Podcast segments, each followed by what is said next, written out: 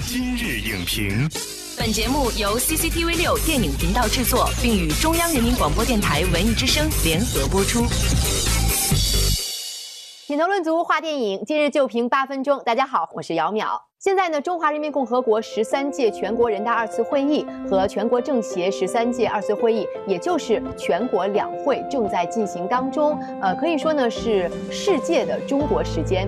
呃，所以今天呢，我们也会在节目中哈和大家探讨一些呃和电影有关的两会上面的热点话题。今天我们要聊到的呢是中国电影的国际影响力问题。为此呢，我们特别邀请到了上海电影集团有限公司董事长。任仲伦老师一起来为呃中国电影更好的发挥国际影响力建言献策。任老师，欢迎您来今日影评做客。主持人好，观众朋友们大家好。那任老师一定也注意到了，在两会期间呢，呃，我们会听到哈来自于海外的关注中国发展的声音。这其中呢，就有美联社、路透社、俄罗斯媒体拉美社等等对两会进程进行了关注和报道。英国卫报哈更是表示，中国两会。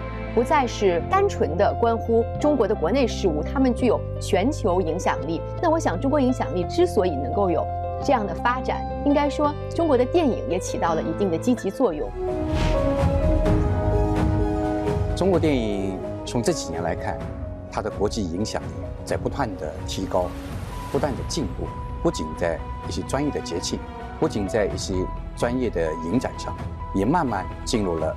世界的主流市场，尤其是我们今年的《流浪地球》，从无到有，从单一到多样，在北美、欧洲一些国家产生了很好的市场影响。从这几年那个中国电影发展和实践来看，中国电影的向海外走出去的方式，也是在一步一步的进步。我记得最早的时候，中国电影跟国际的合作主要是协拍。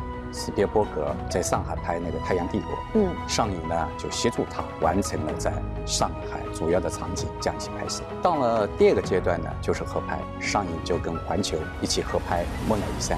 到了现在这一个阶段，那么应该讲，我们完全可以独立的通过拍摄中国自主的这样一些内容，自主的表达，自主的制作。然后通过中国电影的影响力走向世界。这三个阶段等于最初是帮造一条船，到后来的合造一条船，到现在是我们独立的、自主的。哎，前几年我们国家派出一批年轻的一些导演和艺术家，去世界上一些著名的电影企业进行学习。学习是为了进步，学习是为了发展。所以回头一看，当年播下的种子，现在开始慢慢的开花结果了。原来以为家在身后，现在才知道。家在前面。像前一段时间呢，大家都在热议奥斯卡，因为我们知道今年第九十一届奥斯卡呢，很多的电影的背后，呃，都有着中国元素。获得最佳短片还有最佳纪录长片的这两部影片，他们的导演呢都是华裔导演。还有获得最佳影片奖的《绿皮书》。这其中呢，阿里影业也是也是中国资本在内，对，有中国资本在内，也是出品方之一。而且我们还知道一个好消息，就是刚刚呢，第六十九届柏林国际电影节，王小帅执导的《地久天长》是收获了最佳男演员，还有最佳女演员银熊奖。中国的电影在国际上的这种影响的方式，其实也是在发生着变化的。这次奥斯卡奖上，尽管没有华语电影落围，但都有很浓重的中国元素和中国表达。像获得最佳短片的这个《包宝宝》，其实它讲述的也是中国人对于亲情的一个很传统的这样一个情感和传统的一个故事。对，过去可能世界就看中国电影，一看就是武侠、武打这样的影片，成为中国电影一个标签。那这几年关注的很多的一些现实题材，嗯，现实生活，这也是我们中国电影走的一条正确的道路。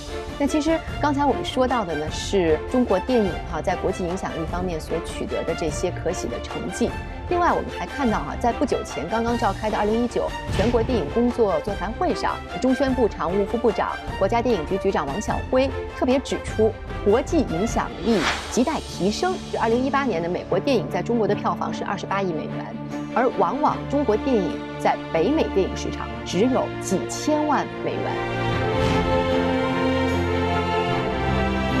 我觉得小辉部长提到的，实际上是把中国电影放在一个向电影强国发展过程当中存在的问题。我记得有一次在上海国际电影期间，啊，美国一个电影学院的一个院长来讲电影创作。这个院长下来就跟我说：“他说为什么没人愿意听我讲那个电影创作，而只问我我们在哪一年会超过美国电影票房？那个时候还确实对电影强国的完整的内涵的理解和整体目标体系的理解，我们还比较肤浅。”实践证明，这几年我们变得冷静和理性，不再把单一的票房、单一的荧幕作为一个电影强国的所有的标准。我们知道，一个电影强国，它需要有一大批具有全球影响力的优秀作品，完整的、先进的工业制造体系，全球的这样一些发行能力，完整的电影金融体系和电影教育体系，强势的电影企业。我们的电影输出和电影的输入。我们还还存在很多遗产，要让世界主流观众真正认识中国电影的魅力，我们还做很多的工作。所以，您认为在这样的时刻，中国电影人应该做一些什么样的积极的努力呢？这几年，就是中国电影表现我们中国当代生活的电影，在世界上取得了很好的一些成绩。但同时，我们要更多的去研究，就是人性的真善美。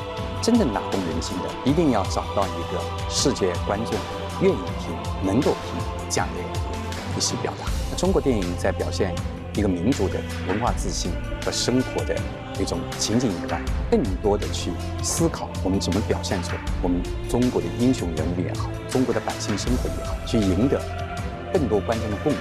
我觉得这是我们也努力的一个方向或者一个重点之一。我相信，随着中国电影的呃实力的整体增强，尤其是对我们世界市场、世界观众的越来越深刻的理解，中国电影走向世界，赢得更多的观众、更多的市场，也一定是一个不太遥远的未来吧。嗯。好的，那任老师，节目最后呢，我们会一起进入使命宣言环节，想请任老师为提升中国电影的国际影响力方面发出您自己的声音。我是任中仁，我为中国电影建言献策。我觉得我们这一代中国人身逢其时，功逢其盛，迎来了中国电影从大国向强国发展的这样一个历史使命。我们一定会有所作为，争取大有作为。